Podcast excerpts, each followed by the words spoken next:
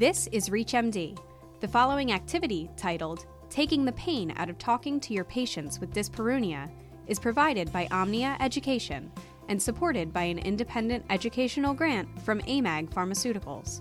This short video case study is presented by Dr. David J. Portman, Director Emeritus at the Columbus Center for Women's Health Research and adjunct instructor of obstetrics and gynecology at The Ohio State University in Columbus, Ohio. The following is an example of a doctor patient interaction regarding available treatment options for managing dyspareunia. Vulvovaginal atrophy, or VVA, affects about half of the 64 million postmenopausal women in the U.S.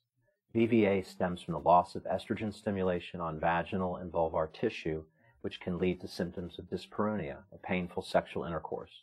This in turn can negatively impact sexual function and sexual relationships, reducing overall quality of life. On this program, I'll be sharing a sample conversation with a postmenopausal patient centering on dyspareunia diagnosis and management, and I'll give examples of how to discuss this issue in terms your patients will understand. Hi, doctor. Hi, Karen. What brings you to the office today? Well, it's a little embarrassing. Now, you've been my patient for a long time, and you can tell me anything. There's nothing you need to feel embarrassed about here. Well, I've noticed lately that when Tim and I have sex, it doesn't feel the same. There's pain now. It's like I'm tearing and burning after. I've tried some over the counter lubricants and moisturizers, but that really hasn't helped, so I made this appointment. I just don't feel like we can have sex anymore because of the pain, but I also don't want to make my husband feel like it's his fault. It's really affecting our intimacy and how I feel about myself as a woman. How long has this been going on? I started to notice little changes over the last year or two, but now it's really become noticeable and it bothers me a lot. Well, Karen, let me start by assuring you that what you're describing are some very common symptoms we address here for women after menopause. And I know from your medical history that you haven't had a period in about four years. Any bleeding at all since then? Any any vaginal discharge? No, none. Any other symptoms like hot flashes or night sweats?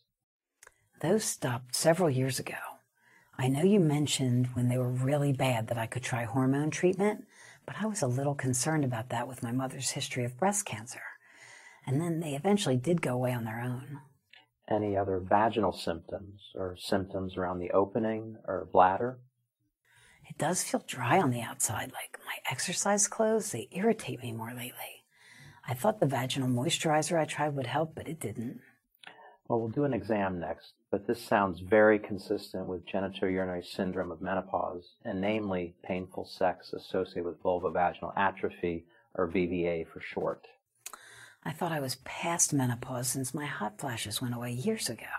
Well, the decline in the amount of hormones your body makes can not only cause hot flashes, which often do go away on their own with time, but menopause can lead to dryness and pain due to a lack of lubrication, and that can get worse over time. The vagina and the surrounding tissues can become dry, stretch less easily, and can be very painful with intercourse, which you described as a tearing sensation. Is there anything else it could be? Well, make sure it isn't an infection or another skin condition of the vulva or vagina, but painful sex associated with menopause is very common, and many women experience this. Is there any treatment? Well, you've tried over the counter lubricants and vaginal moisturizers, which help some women, but you didn't improve with that. Since your own estrogen and other hormone levels have been declining, the approach to address this is to give you back what's missing.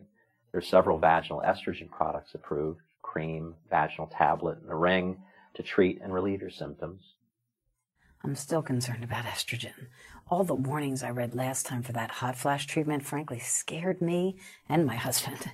I didn't feel it was worth the risks. I understand where you're coming from. These vaginal estrogen treatments, though, are lower doses uh, than for hot flashes and are only applied locally, but they do carry similar warnings. Are there more options? There's a pill that you take by mouth called ospemifene, which you would take daily with food. It acts like an estrogen on some tissues and blocks estrogen on others. It comes with some warnings similar to estrogen, like blood clots and stroke and also uterine cancer, but those are rare, and the medication works a little differently than estrogen. Is there anything that doesn't carry these warnings? There's been a new treatment recently approved by the FDA for painful sex and menopause. It's an intravaginal DHEA insert called prasterone. It's used nightly with an applicator. DHEA is an inactive steroid made by your adrenal gland. It falls significantly in menopause, and it can be converted by your own body to estrogen and testosterone, which are important for maintaining normal genital health. There's very little absorption of hormones into your bloodstream and no reported side effect warnings for cancer, blood clots, or cardiovascular disease. The most common side effect reported is vaginal discharge. If we start you on this treatment, you should notice some relief in several weeks and then significant improvement of your pain in about 12 weeks.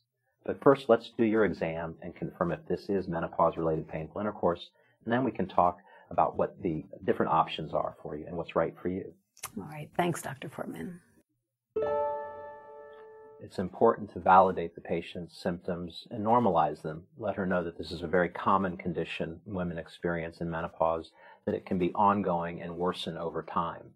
The good news is that there are multiple treatment options, but you need to individualize. Tell the patient about what those options are, find out which one's right for her, which one fits in with her uh, lifestyle, and hopefully you can come to an informed decision with her and help her face this very common condition in menopause. This activity was provided by Omnia Education. For more information, visit reachmd.com/omnia.